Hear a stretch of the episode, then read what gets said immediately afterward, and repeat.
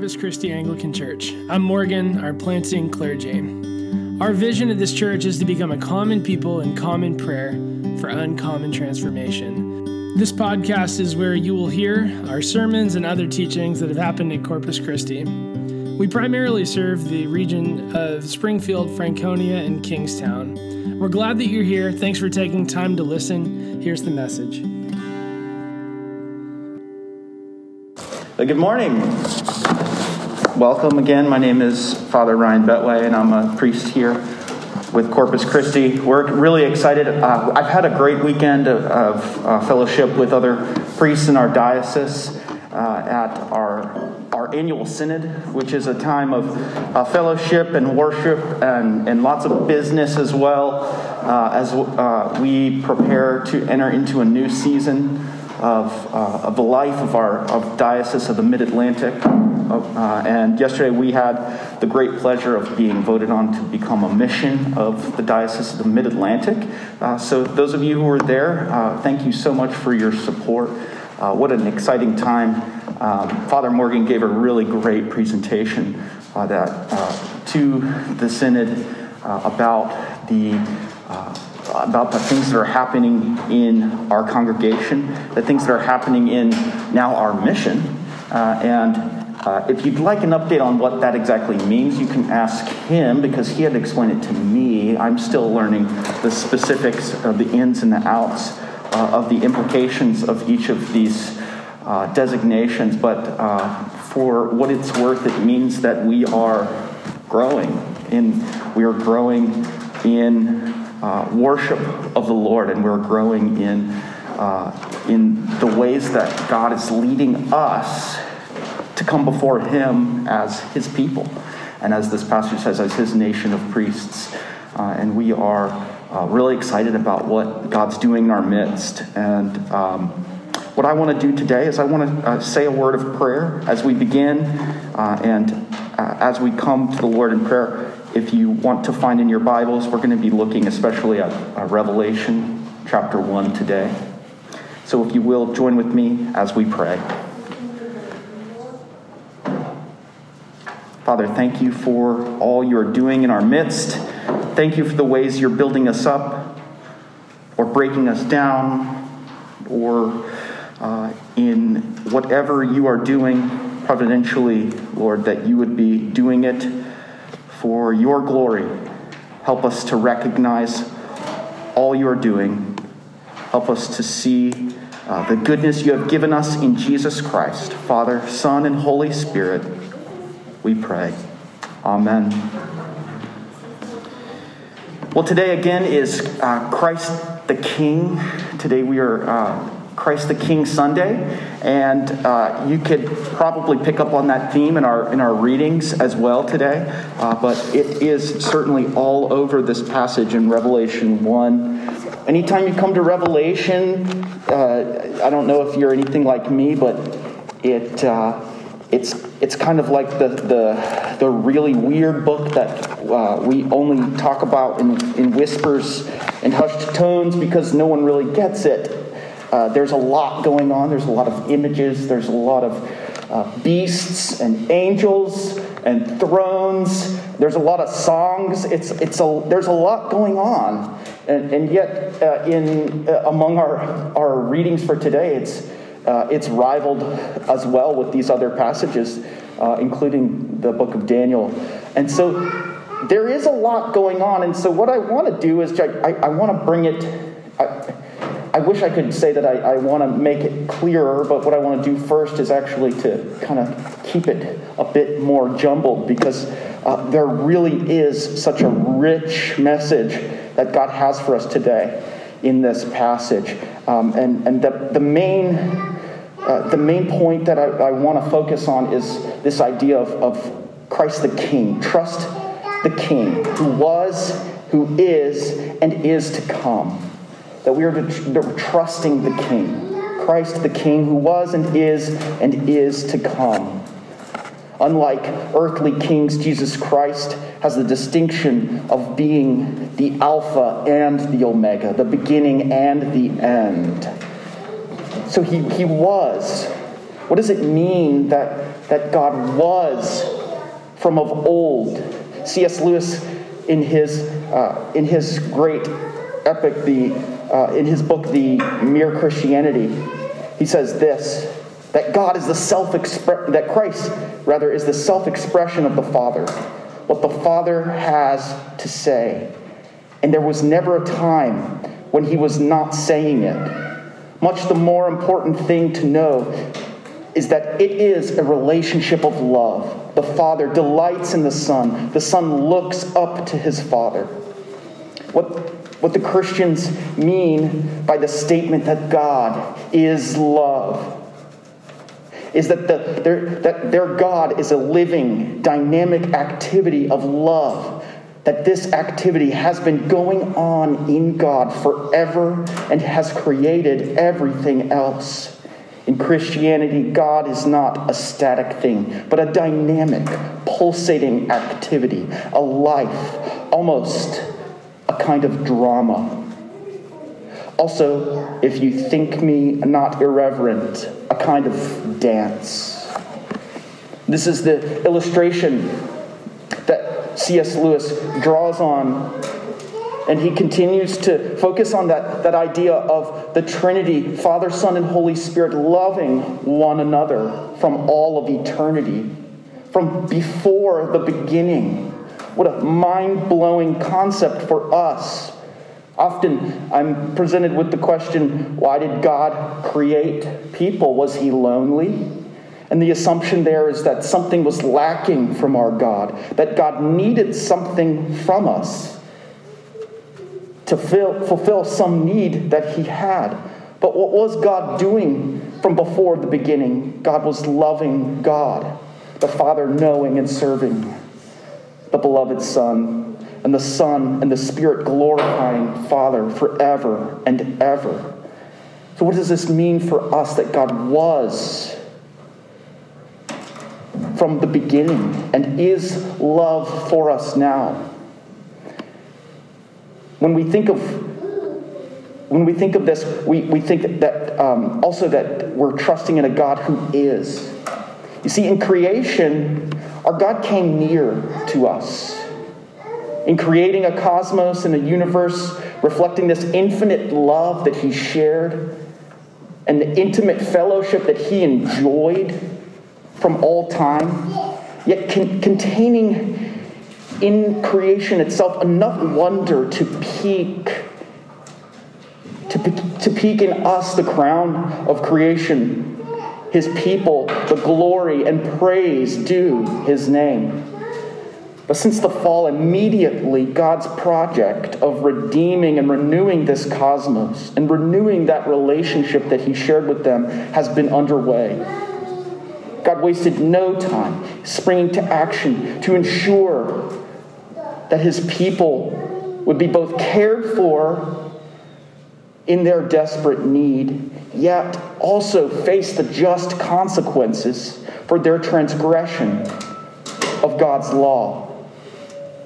God's redemption project came near in his commandments, his covenant love. And indeed, it culminates in Christ, a king beyond comparison whose name is love in whom we have redemption by his blood, the forgiveness of our trespasses.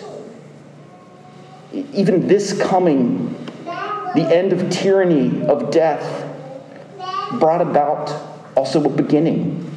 The beginning of the age of the church, just as suddenly as God drew near to us as a child in the cradle, next to cows and crows, Christ ascended in the blink of an eye telling his disciples to wait, wait, wait.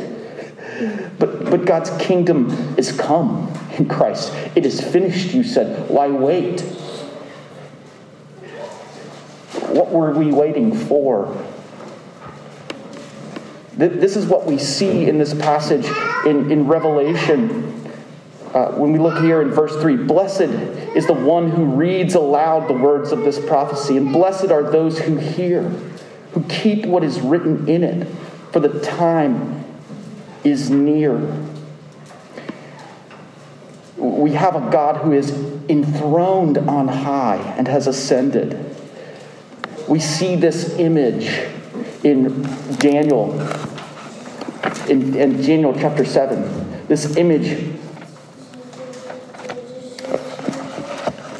this, this image of the Ancient of Days upon his throne, and of and that out of that image comes horns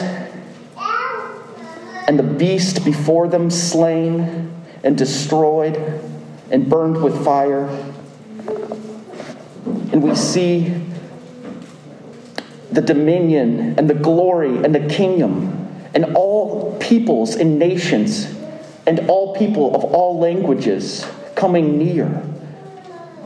And a dominion is an everlasting dominion which shall not pass away, and his kingdom shall not be destroyed. Christ has descended and reigns on high.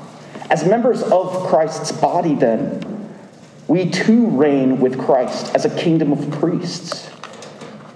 We have the authority and, yes, the duty that are aimed at glorifying our God in Christ.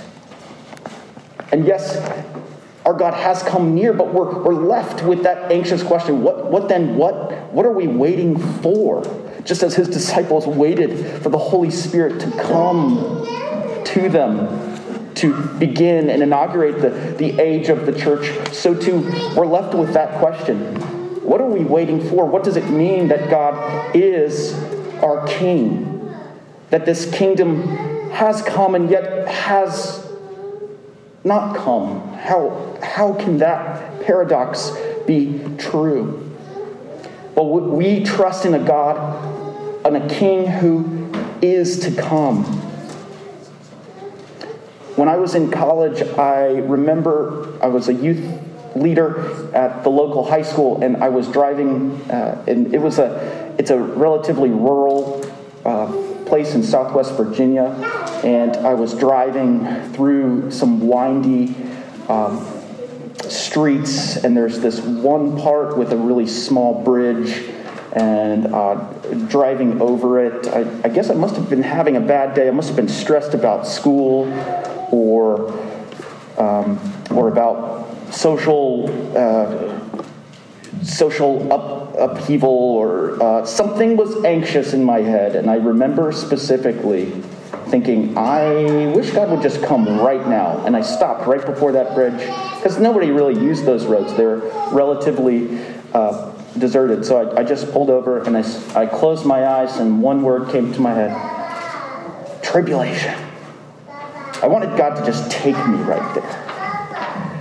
And, and um, that, that betrayed a certain theological bend that I no longer hold anymore, that I, I, I actually believe the tribulation has already come. And I'm not going to be raptured away in, in the same manner as I believed then. But what I do recognize in that desire that I had in that moment when I sat there and I, I was praying for God's tribulation and his rapture to come that same question, that urgency of that question, is what we sit with each and every moment of our lives. Where is God's grace and peace that the author of uh, John gives us and offers us amidst the suffering and toil and trial of our lives right now, where we sit?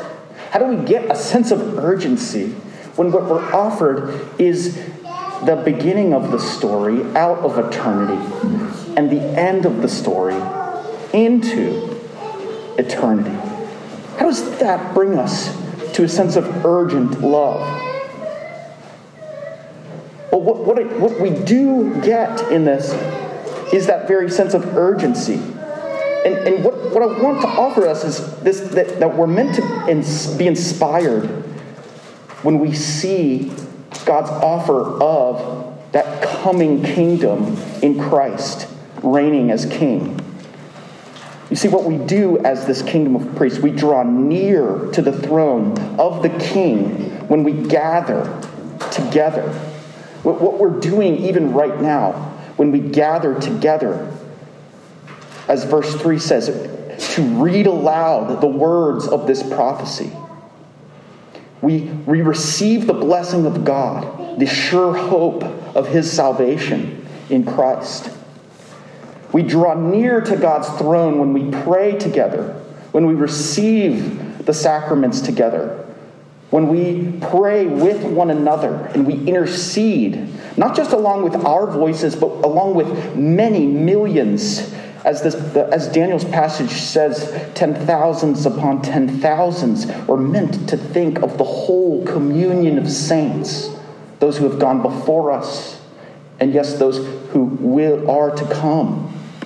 We're, we're meant to think of the whole body of Christ coming together, interceding and praying and inspiring one another to not just, to not just think, of the desire we have to be with God in a perfect, eternal glory, but indeed to persevere in this moment where He is reigning and is listening and is, in fact, seated at the right hand of God. And indeed, we draw near to the throne of God, of Christ our King, when we keep what is written in that word.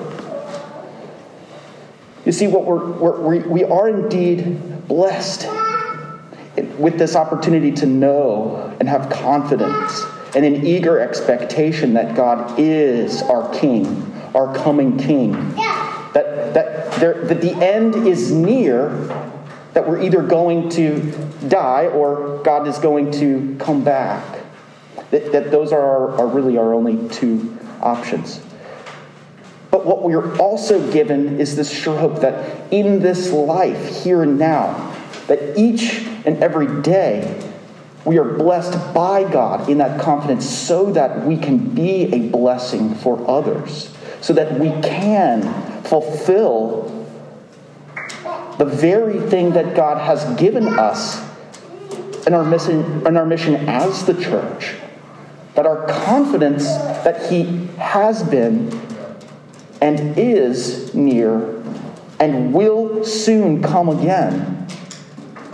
That's the very confidence that we take into the darkness of the world around us, the darkness of our hearts that we bring to Him with trust into a deeper intimacy with Him. The difficulties of our lives and our vocations and our callings, we bring to Him, to the throne of grace.